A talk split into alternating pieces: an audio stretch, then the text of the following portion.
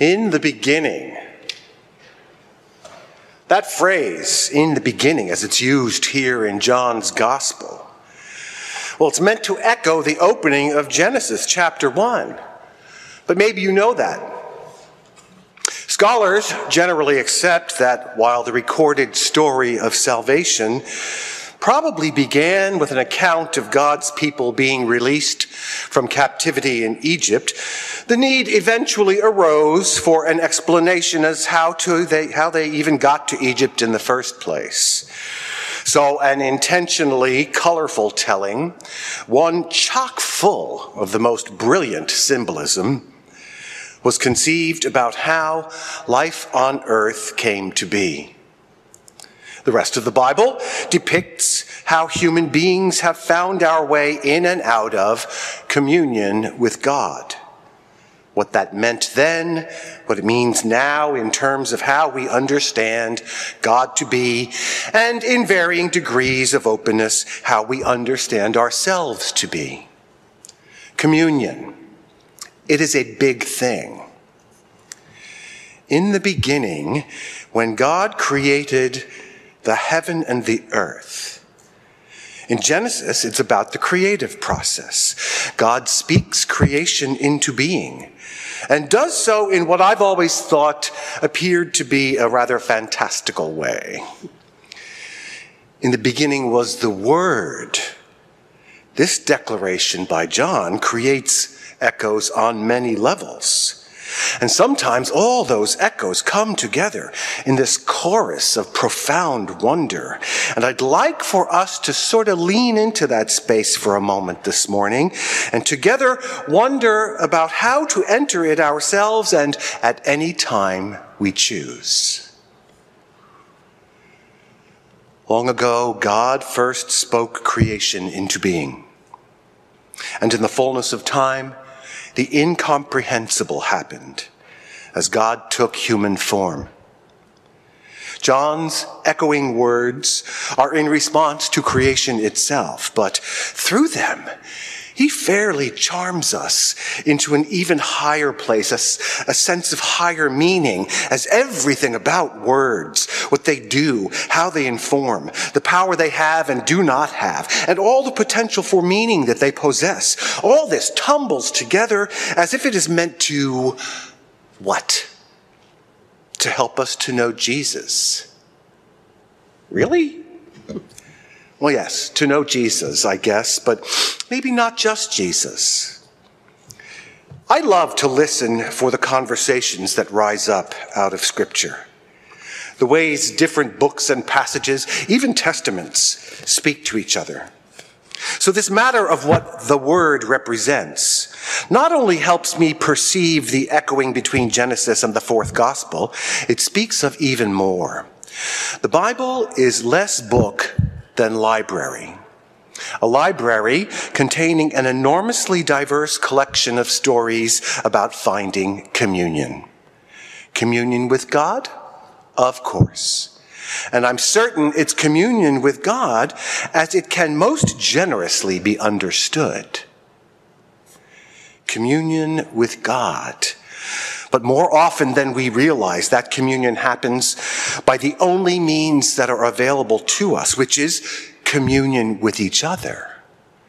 And if you want to be ultra expansive, communion with all of creation. And this communion has everything to do with Jesus, who in the beginning was with God and who has been God all along. All things came into being through him. And without him, not one thing came into being. What has come into being through him was life. There was a particularly harmonizing gospel moment two weeks ago in the text for the third Sunday of Advent that I find resonates very powerfully here. John the Baptist is in jail. And he sends his minions to Jesus asking, Are you the one who is to come, or are we to wait for another? Finding communion with God and with each other. Jesus, true to form, doesn't answer John's question directly. But then he never really does in the Gospels. And, he, and there's a big clue about why in how he does respond to John's question. Tell John what you hear and see. The blind receive their sight. The lame walk. The lepers are cleansed. The deaf hear. The dead are raised, and the poor have good news brought to them. Jesus points John and us toward the effect he has in the world. And the significance of this cannot be overstated. Rather than confirming what John clearly hopes about what Jesus represents in the way of being the cause, the personification, or better yet, the externalization of why we should do what we need to do regarding this elusive communion we seek, Instead, Jesus continually draws those he encounters, those who ask questions of him that are grounded in how the world works rather than how God works in the world. Those whose concerns rise up from places of fear inside, as does John's to great extent, and understandably so, as his life is nearing its violent end. But in response, Jesus demonstrates far less interest in affirming his own status as the thing that has the power to save humanity while simultaneously being separate from it somehow. Are you the one? He's asked. And the more I come to understand Jesus' desire for us when it comes to communion with each other and with God, the more I envision him replying like this No, I am not the one who is to come. You are to wait for another, and that other is you. That's it. That, Charlie Brown, is what Christmas is all about. It's that part of the story of salvation that following Abraham and God getting together to introduce the concept of a supreme being wanting relationship with humanity, following Moses' role in the liberation of that part of humanity that came to focus its identity in such a relationship, a relationship with that which is so austere as to be separate from them. Following that and tons more events over hundreds of years that illustrate a vast array of changing relationship dynamics, following the thread of all of that, we trace our way to Mary, the mother of Jesus, who herself personifies the turning point the point at which reconceptualizing that which had been largely accepted as separation begins. Mary, the one who in Luke's telling every year unwittingly models what it is to move through time and space with God inside you the God inside her that will grow in her at first, then holistically increasing as God force moves into the world. The God inside her who has ultimately come to proclaim a new way of being. A way of being in which the kingdom of heaven, the gift of the Spirit, of God force, is inside you. Genesis begins with creation being portrayed as the framework upon which God and humanity haltingly and awkwardly find communion. What John describes in today's gospel is as significant a shift in the relationship between God and humanity. Hence, the echoes in words about beginning.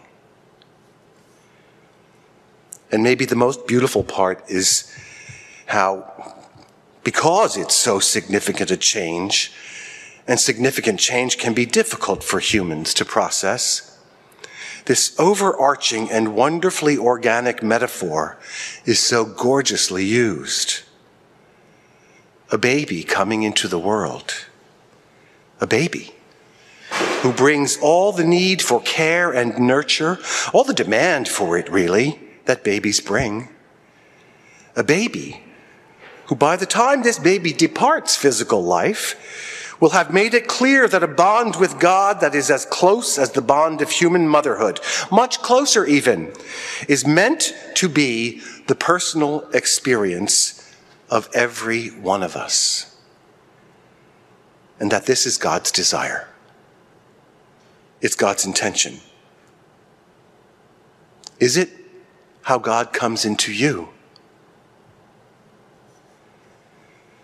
And when you've actually realized this personal experience, perhaps it is then you will know the meaning of Messiah. For it is then that communion with God begins to come into your reach, and communion with all others and all of creation becomes more and more your lived reality. Because it really is true. What has come into being through Him, through God being born today in you, is life. Amen and Merry, Merry Christmas.